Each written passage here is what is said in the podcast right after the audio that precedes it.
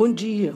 Juízes capítulo 11, versículo 30 e 31 está escrito: Fez Jefté um voto ao Senhor e disse: Se com efeito me entregares os filhos de Amon nas minhas mãos, quem primeiro da porta da minha casa me sair ao encontro, voltando eu vitorioso dos filhos de Amon, esse será do Senhor, e eu o oferecerei em holocaustos.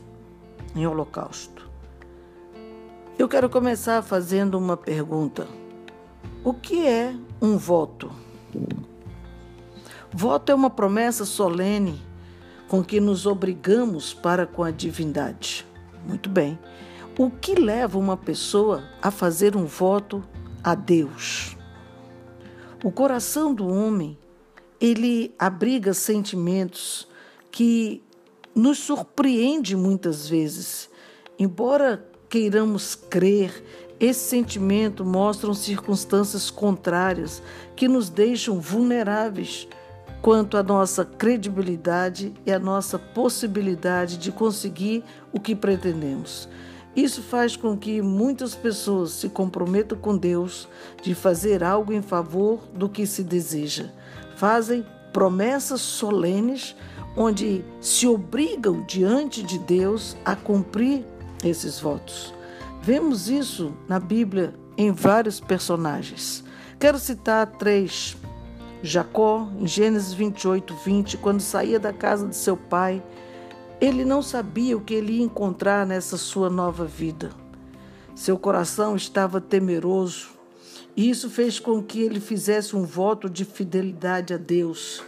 Se comprometeu em seguir, em servir honrar a Deus com seus dízimos, se o Deus desse vitória a ele.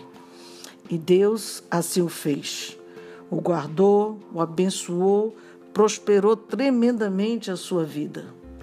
Israel, Números 21, 2, diante de mais uma de suas guerras, se viu ameaçado e voltou executar todos os seus inimigos se o Senhor os entregasse nas suas mãos. E Deus assim o fez.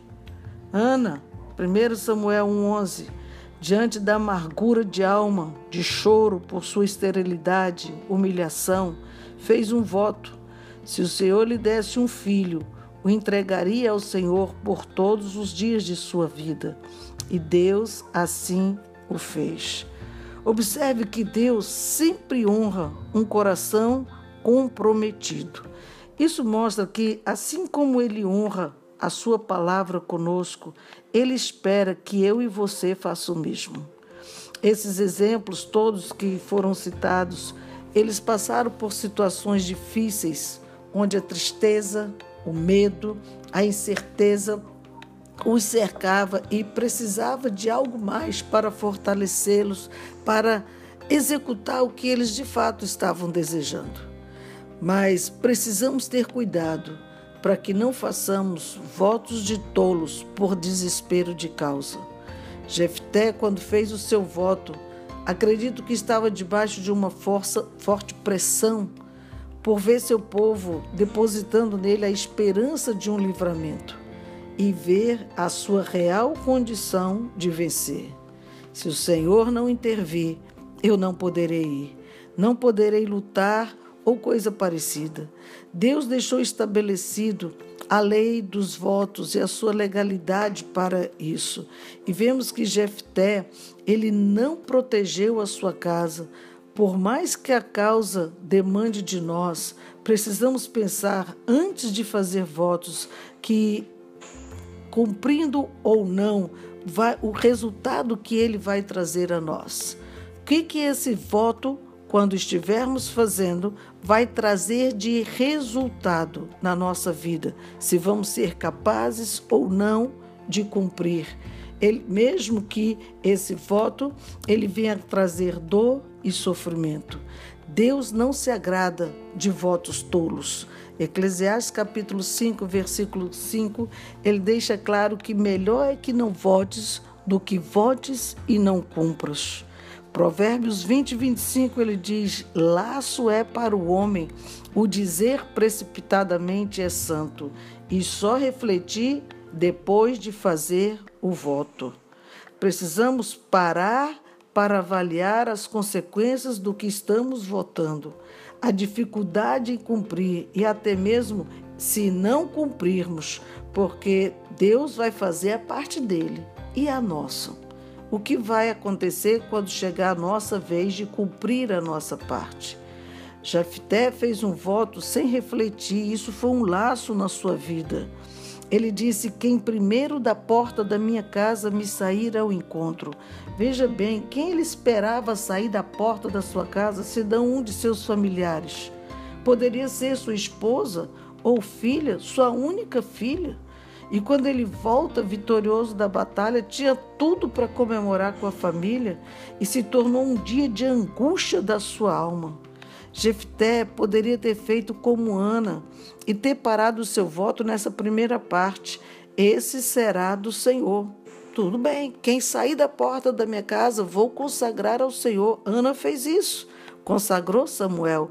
Já estaria fazendo a sua parte, consagrando a sua primogênita, a unigênita dele a Deus. Porém, ele foi mais longe. E eu o oferecerei em holocausto. Aí entra a calamidade. Você ter que matar a sua própria filha por um voto insano. No versículo 35, diz a consequência: ele se lamenta. Ah, filha minha, tu me prostras por completo. Tu passaste a ser a causa da minha calamidade, porquanto fiz voto ao Senhor e não tornarei atrás. Quantas pessoas têm vivido dias de calamidade por causa disso? se precipitam com seus lábios e, no afã de uma solução rápida, uma solução para mostrar resultados para os outros, uma solução visível de que Deus está conosco, Amados, não precisamos nos preocupar com isso. Não precisamos provar o Deus que temos. Como pode esse pai transferir a sua responsabilidade para sua filha quando diz: Tu passaste a ser a causa da minha calamidade. Ela não fez voto algum. Ela estava feliz e queria festejar a vitória do pai, até por causa do histórico familiar, onde ele foi desprezado pelo seu povo e sua família por ser filho de uma prostituta. Quando nós não assumimos as nossas responsabilidades, além de nos auto-sabotar, estamos promovendo dores e sofrimentos. Jefté sofreu porque era sua única filha. Ele clamou no dia da angústia e Deus ouviu. Deus fez a sua parte. Deus entregou os inimigos nas suas mãos. E agora era a hora dele fazer cumprir a sua parte. Ele cumpriu o seu voto. Por mais ele precisava cumprir o seu voto por mais difícil que fosse. Deus, ele cumpriu a sua palavra em nos resgatar, quando ele também deu o seu filho para nos tirar do dia da aflição, no dia da nossa angústia, no dia da desesperança, no dia da falta de perspectiva ou de futuro.